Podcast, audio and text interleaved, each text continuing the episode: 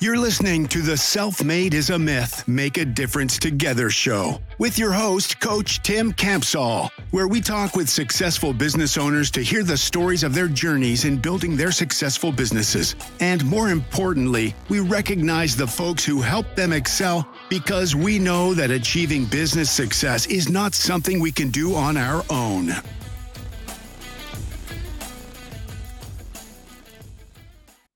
Hello, everyone. This is Coach Tim Campbell, and I'm excited to have a fellow business owner from Indiana with us today.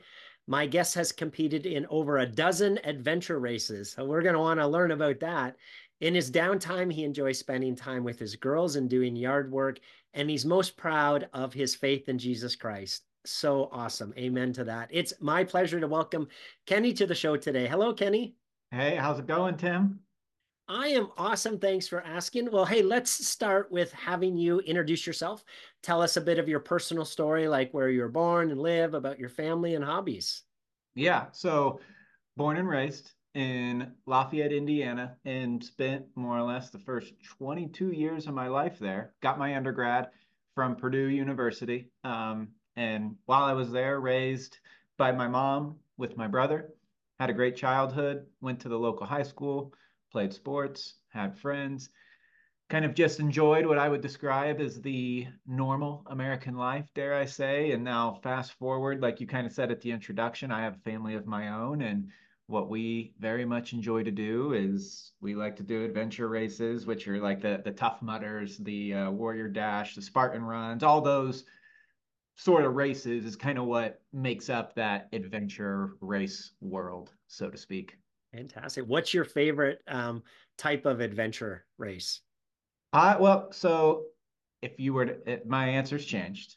If you asked me as a, a young man, like coming out of college, which where I was much more competitive about it, and even the races themselves have kind of, dare I say, changed their genre. Like when Tough Mudder, for example, was first coming out, it was it was kind of sold as a team team building event, but for other individuals, you know, it's a race, and uh-huh. you know, there there's the world's toughest mudder, and it can get very competitive.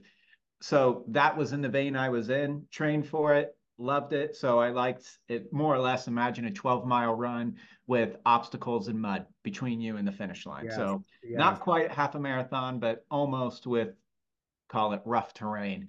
Uh, fast forward to today, though, and Tough Mudder's taken a much more, I would say, team building without the competitive side, like where they they're they're really not concerned with who wins as much as just helping people through the course because a lot of the obstacles people can't do without the assistance of another. Mm-hmm. And given that my girls are getting older, my oldest is nine, she hasn't done one yet.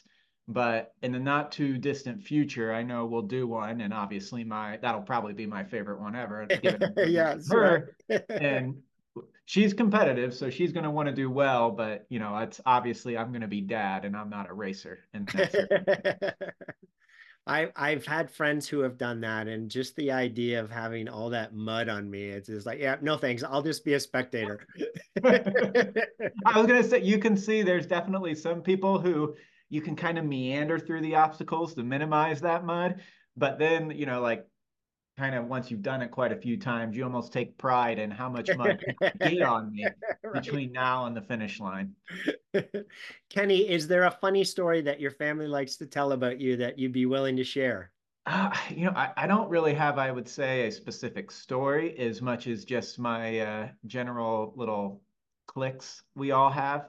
I know I, I have the tendency to when we're talking about something and I I think I'm right, I hate I hate doing this, but I'll say like if you're explaining something to me, what whatever the thing may be, and I think I know better than you, I'll always start with, well, actually.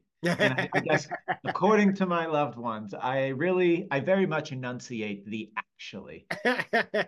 so much so that they'll, you know, before I can even get into whatever we're talking about, they're kind of calling me out like you sound like an idiot. So that I good humility to have around myself. Yes, I appreciate you sharing. So, can you tell us um, how did the business come about, and at what point did you have the confidence that you could run your own business? Yeah, so it was always an aspiration of mine. Um, and like I said, I got my undergrad from Purdue. I graduated in 2008. not the ideal time to want to join the investment management universe when you know kind of the the bloodbath that was taking shape for a lot of people back then. And you know ironically the job i had lined up my offer was actually revoked in april of that year oh, i was no. graduating. So you know we're uh, roughly 30 days before graduation and i jokingly say i was fired before i was ever hired.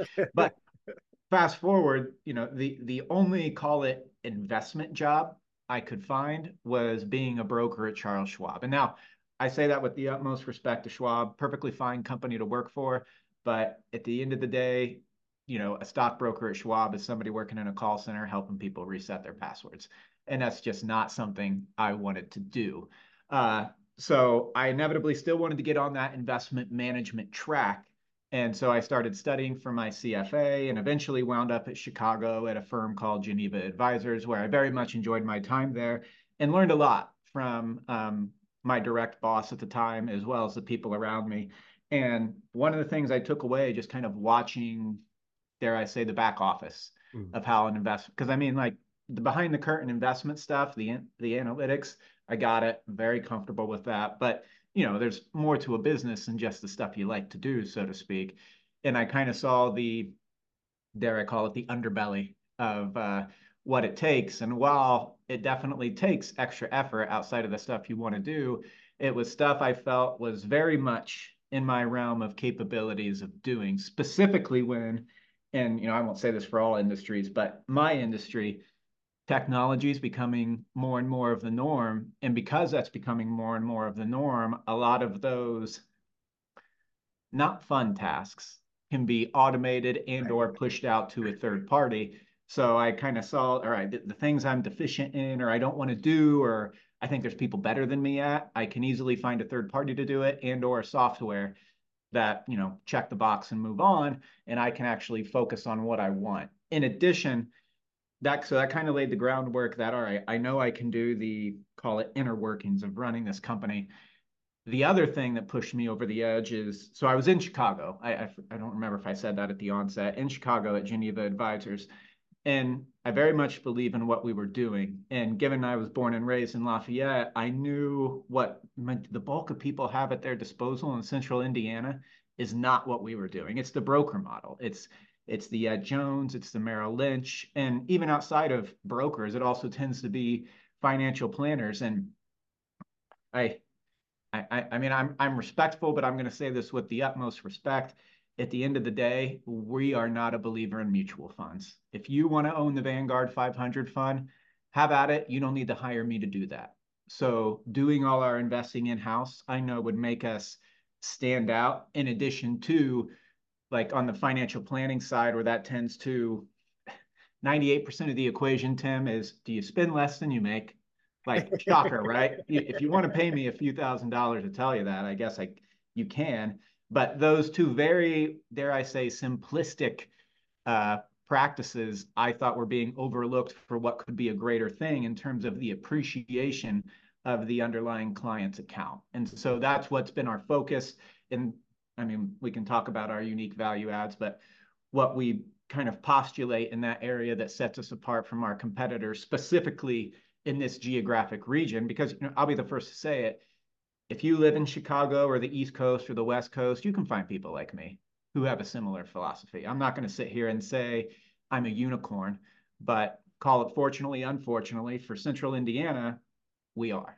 Yeah, that's awesome. Yeah, something you mentioned um, a little bit ago that I really want to you know, reinforce and highlight to folks is you talked through the idea that there's some things that you don't like doing there's some things that maybe you're not the the best at and you've figured out hey why don't i hire someone or outsource that so i can focus on the stuff where you know i'm going to shine and be able to add the most value? So for folks listening that's key right? You you do mm-hmm. have to think through the stuff that you just shouldn't have on your plate and find the person that you can give it to. So it sounds like that's enabled you to be able to really hone in on where you can add the most value is that a fair assumption oh I, and i would say if you like told me what specific kind of task that would be in my world compliance so you got to do it i'm not obviously you got to do it there is yeah. no ifs ands or buts about it But given that we're a fiduciary and we have to do what's best for the end client period, that bar is much higher for us. So we got to do it. I know it's super important.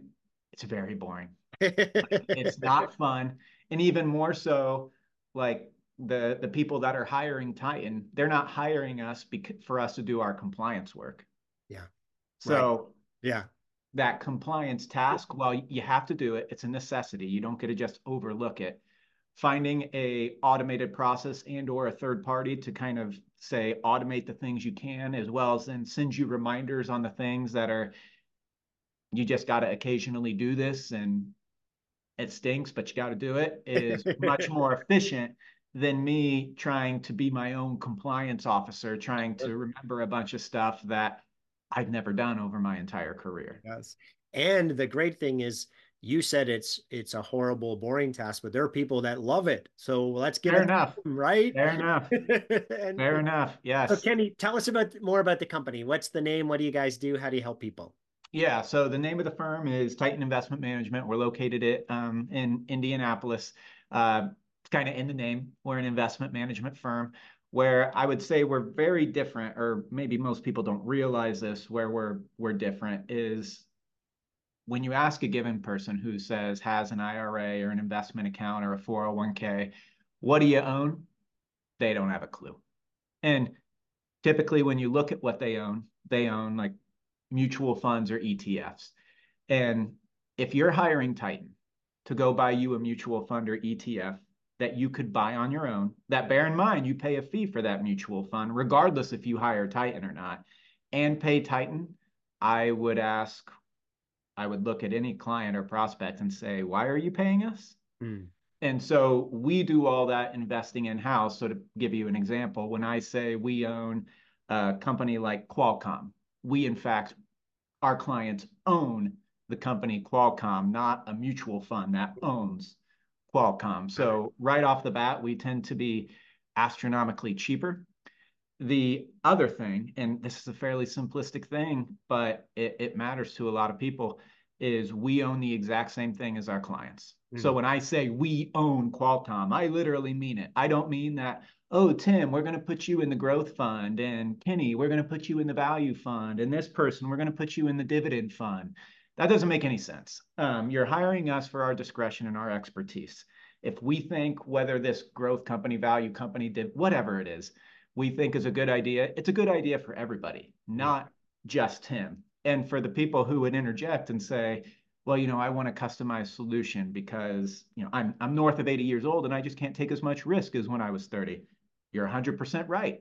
And it's, you know, the math is pretty easy. All we do is effectively prorate your risk profile based off what you say. So to give a quick mathematical example, if I say we own 2% Qualcomm and Tim comes in here and says, ah, I only want to be about 50% in the market, that's fine. In your account, it's 1%, 2% times 0.5. Right.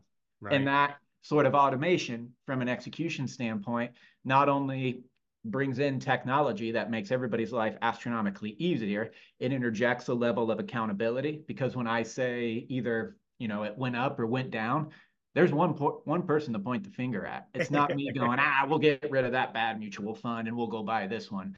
No, it's it's us. It, it was our call. And two, in terms of transparency, we all own the same thing. Right. And those, while dare I say simplistic things, accountability and transparency are two very unique propositions that I don't know anybody else in this general area that does that.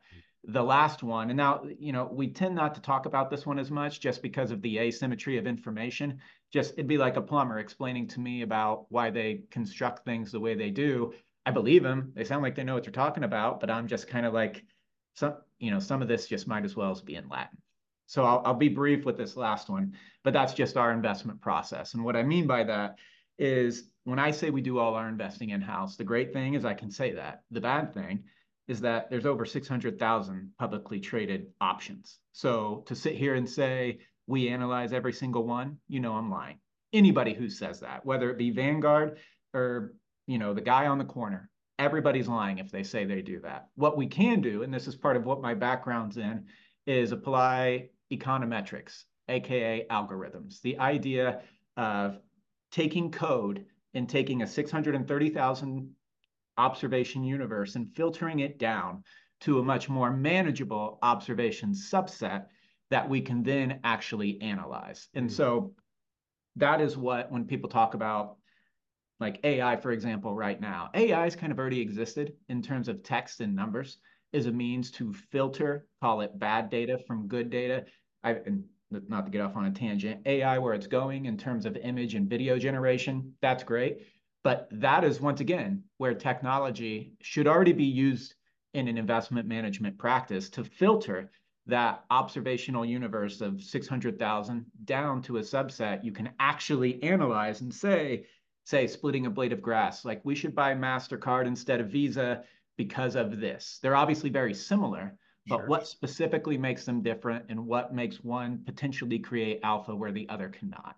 And so that process is the other, the kind of that third peg of the stool that sets us apart from our competitors. I love it. So um, let's shift gears here a little bit. Ken, I'd love to hear a story where someone pushed you or inspired you that you could do it, even though maybe you didn't think that you could, and the impact that person had on you.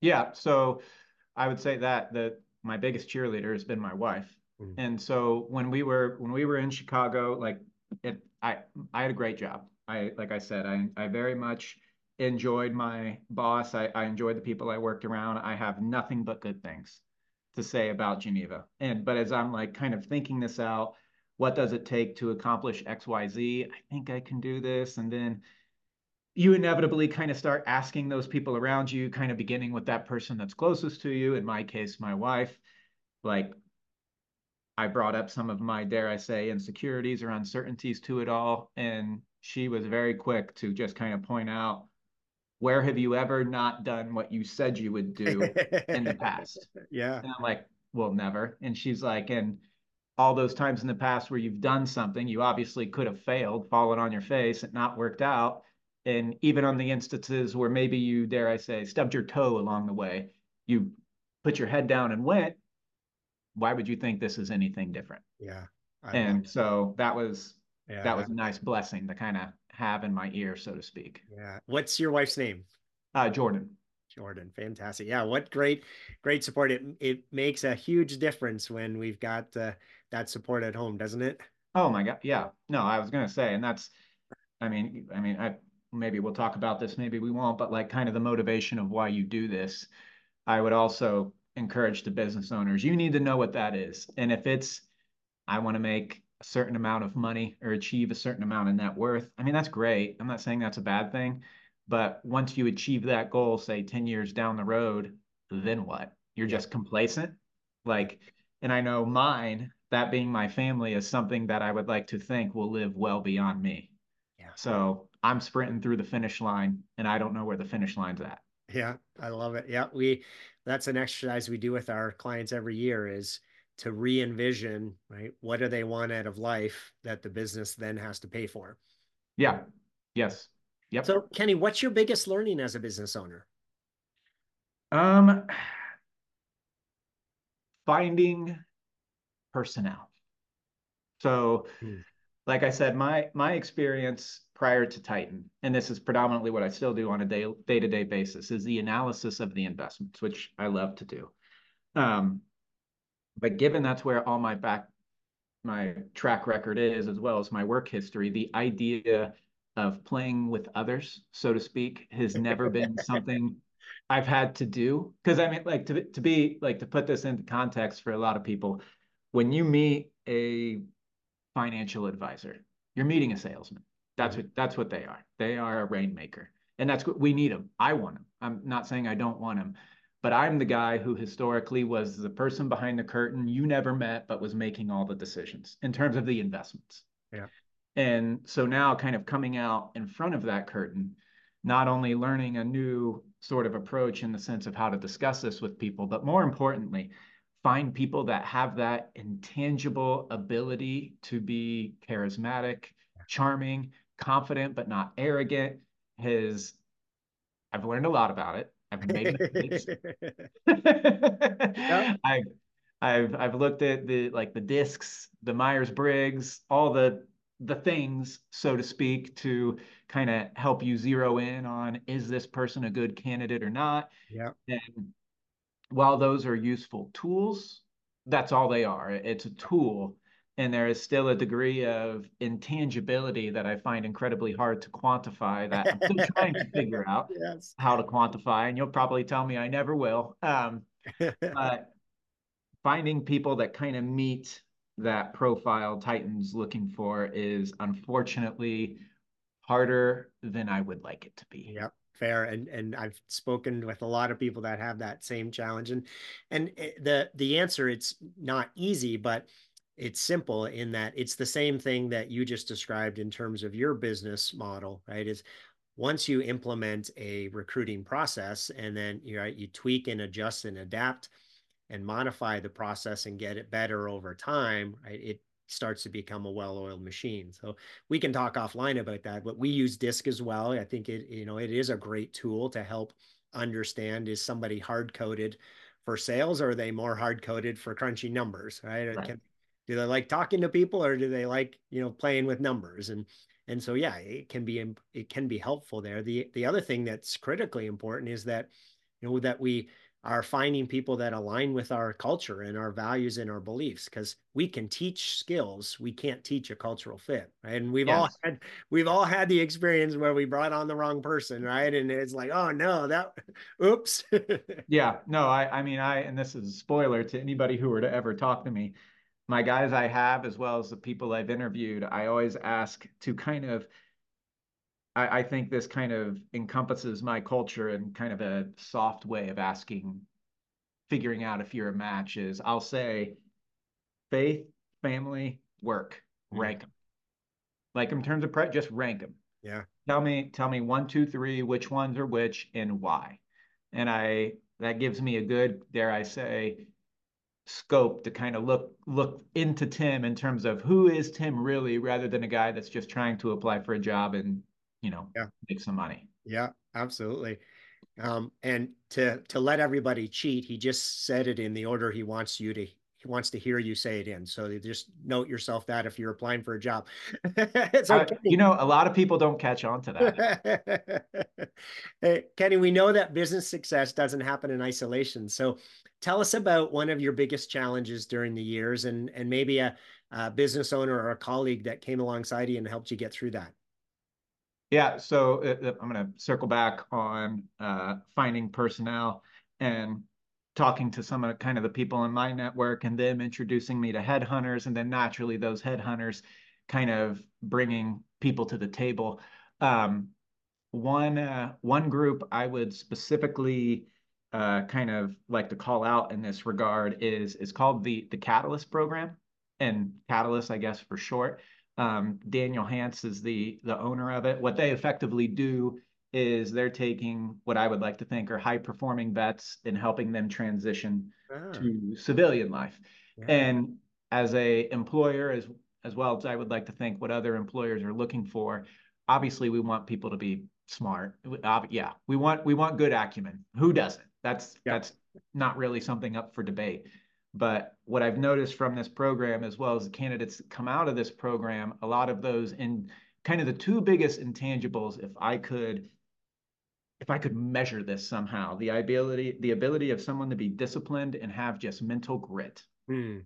is invaluable. Because to your point, I can't teach it. There's not a test. There's not a textbook I can give you that'll just voila, all of a sudden you've got it because you, you've read a certain number of pages but you know those men and women because of the stuff they've fortunately and unfortunately have had to do sure. they have a degree of that discipline and grit that i don't think i, well, I don't know if you served but you or i could not obtain by you know sitting in an office. Right right. Yeah absolutely. Next question here eh, i'm going to put you on the spot a little bit. Um, pick three people in your business owner journey that you're most grateful for them being there for your business's growth. Who are those three people and how they help you? Yeah. So this, so here you'll get a kind of my answer to the question I said I ask everybody. And I, I don't know if you call the first one a, a person, so to speak, but I'll say it anyways. One is God. Mm-hmm. That's number one. Two is my wife. Three is my children. And the reason it is in that order is because at the end, end of the day, and knock on wood, Lord willing, especially like for call it persons two and three, they will all extend beyond me. Mm. I want to make sure the people that are around me, as where as I draw my motivation from, are not fixed earthly treasures of which maybe I could achieve tomorrow, maybe not. But if I were to hypothetically achieve them tomorrow, that I don't want to have to think about then what. Mm. I want to know that no matter how fast or how far I run, that technically I never really kind of, there is no finish line, so to speak. But the people you know waiting at the finish line for you, you're going to keep running regardless. So that's, that's to me kind of the motivation behind it all. Yeah, I love it. That's awesome. As you think about the next three to five years, what's the biggest challenge that you see that you're going to face in getting your hitting your goals, and who are the types of people you're going to need to solve that? Uh, so once going personnel, finding advisors, and yeah. and what I mean in that in that advisor, I'll I'll talk about. So there's two, and the first one is advisor, and the main challenge that I'm going to have is that I want advisors, but given the geographic area we're in, the bulk of the advisors that are in this area kind of come from that brokerage world. Mm. And I don't have a ton of time to unteach them all the bad habits they acquired over the past decade. So ideally, I'll take, say, a veteran who has their degree, has shown, you know, discipline, but hasn't done it, as well as maybe a younger person who doesn't have a ton of work experience. Because at the end of the day, I can always teach the good habits. Yeah. It's really hard to waste time to unteach bad habits and then teach good habits. Sure. Um, so finding those candidates um, will be a challenge. And I know of the uh, headhunters I've worked in the past, I nothing great has really ever the the, the best the best stuff that's come across my desk are the people that have either a reached out to me directly. I didn't have to reach out to them. Sure. And that that that goes for both like the catalyst isn't technically a head hunting uh, it's a transition program sure, yeah. like they reached out to me um and two the candidates that I've had success with are the ones that reached directly out to me. Mm. It wasn't somebody that had to be prompted by a headhunter to come talk to me. So whether that I, I I don't really know what that future looks like, but if I could have my way, my goal is to hire somebody every six months between every six months at that cadence for the next five years. Okay. That's my that's my goal. Yeah. Um, the other challenge or thing we're kind of focused on is obviously we have our unique value propositions, but now kind of opening small business owners' eyes to the 401k world. So 401ks are, are a great thing, but the majority of Americans either, well, all, yeah, the majority of Americans don't know what their balance is, don't know how they're, how much they're contributing, don't know what they, what they own inside this 401k and have not a clue what that balance needs to be when they're say 65 and they're ready to exit mm. the workforce. Yet the majority of Americans have a 401k. So that that's incredibly it's unfortunately an incredibly complacent universe. And the majority of firms who oversee the 401k universe, they make a ton of money. So the idea of interjecting, dare I say, um, accountability, like Tim, you need to do this, you need to do that. Let us do it for you because you're not, you're already paying us. You might as well let us do our thing. Why would I do that as a business owner when you're going to pay me as much as you otherwise would? And now I just made more work for myself. right. So given given that we're actually a fiduciary, we have to do that. We don't get to just, yeah, we'll get to it when we get to it. Right. We have to do that. And getting into small businesses and kind of getting them to recognize that, as well as um, this was a law that was passed at the end of 2022, Secure 2.0. There are a lot more rules now for a 401k in terms of mandatory enrollment escalation in terms of contributions, all these things. And you as the employer, you're liable for making sure that's all done. And the majority of these small business owners, you know, they're busy busy running their business. Like you were talked about at the onset of this conversation, like some of the challenges of running a business. One of those back office being benefits. They're not, you know, they're they're they're busy running maybe like a a general contracting. They don't have time right to to look at all this stuff and they outsource it with the idea that you know these people will they'll tell me when I need to do something. But a lot of these people, especially in my universe, are not fiduciaries. They don't mm. have to tell you squat. And when something inevitably goes wrong, you may fire them because you're upset, but the liability still falls on you. Yeah. And a lot of times these penalties are for every day you're out of compliance, it's a thousand dollars. And wow. I would ask any small business employer, when was the last time you reviewed your 401k? Maybe semi-annually. All right, well, 180 grand. That's right. That, I mean, that's that's best case scenario under that under this kind of what if we're talking about. So opening business owners' eyes to 401ks can be a lot more sophisticated, a lot more accountable, and mm-hmm. shed them of that liability that almost all of them are currently exposed to and they just don't know it. Kind of getting getting them to open their eyes because it's a fairly new thing. Like I said, it's only it's roughly a year old. So a lot of people are still just kind of you know, they're they're running a million miles in terms of growing their business, not on this thing. Right. yeah, for sure. So those will be those are kind of our two personnel and business developing that 401k side of things. Awesome. Last question, Kenny. Jim Rohn, an awesome business guru, says we'll be we become the average of the five people that we spend the most time with. So, as you think about that, what advice would you have for business owners who are just assuming that they need to do it on their own and and not you know not ask for help or not build relationships with others um surround yourself with people who typically that receive no compensation from you so you know that the words that they speak to you mm-hmm. are honest and ideally if this person also has dare i say a cares for you not only is it truth but it's truth and love mm-hmm. So that that is what I think would help separate any business owner because to sit here and say I'm going to surround myself with maybe other business owners I do business with, they got a conflict of interest. And I'm not accusing them of being bad guys or gals. It's just all else equal, sure. they do. And at the end of the day, I mean, we're all humans and we respond to incentives, both good and bad. I would much rather have people around me that those incentives have been diluted next to nothing. And well, maybe their only incentive is is that as I spend time with them, they're better off mm-hmm. because you know they're they're going to speak honestly and like the like Titan, the thing that makes money, they almost look at that as a bad thing because it's time away from them. Mm. So it's it's a hedge almost yeah. in that perspective. So those are the kind of people that kind of can echo that truth and love is what I'm looking for. Love it.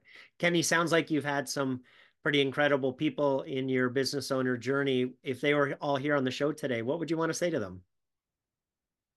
Oh gosh, what would I say to them? Um, thank you first for all the you know all the people who've uh, kind of helped me along my journey, and two, like I said, I'm I know my ends. I'm not going to stop. I will keep running. I will skin my knee, but I will get up and I will keep running. I love it. It it reminds me of uh, learning how to ride a bicycle and how mm-hmm. how painful that was with my scraped knee and bumped elbow. But eventually, I figured it out and never looked. Yeah. No, well, it's like I, I look at like the world around me, and like I have all girls at home. Is like I obviously I want them to be independent and I want them to be able to do things on their own. But I've noticed like because i only i grew up with a brother so you know him falling and skinning his knee was like get up get up yeah, yeah, yeah. but when a nine year old girl falls and she's mine ah, I'm not, not nearly as tough as I thought I was. That's awesome. Kenny, it's been a pleasure speaking with you today. Thanks so much for being on the show. Thank you. Thanks for listening to the Self Made is a Myth show with your host, Coach Tim Campsall. Please help spread this movement by liking and subscribing to our show and following us on Facebook and LinkedIn or wherever you listen to your favorite podcast. To join our movement, go to BeMadTogether.com. Okay, folks, that's a wrap. Please pay it forward and be sure to tune in next time to the Self Made is a Myth podcast.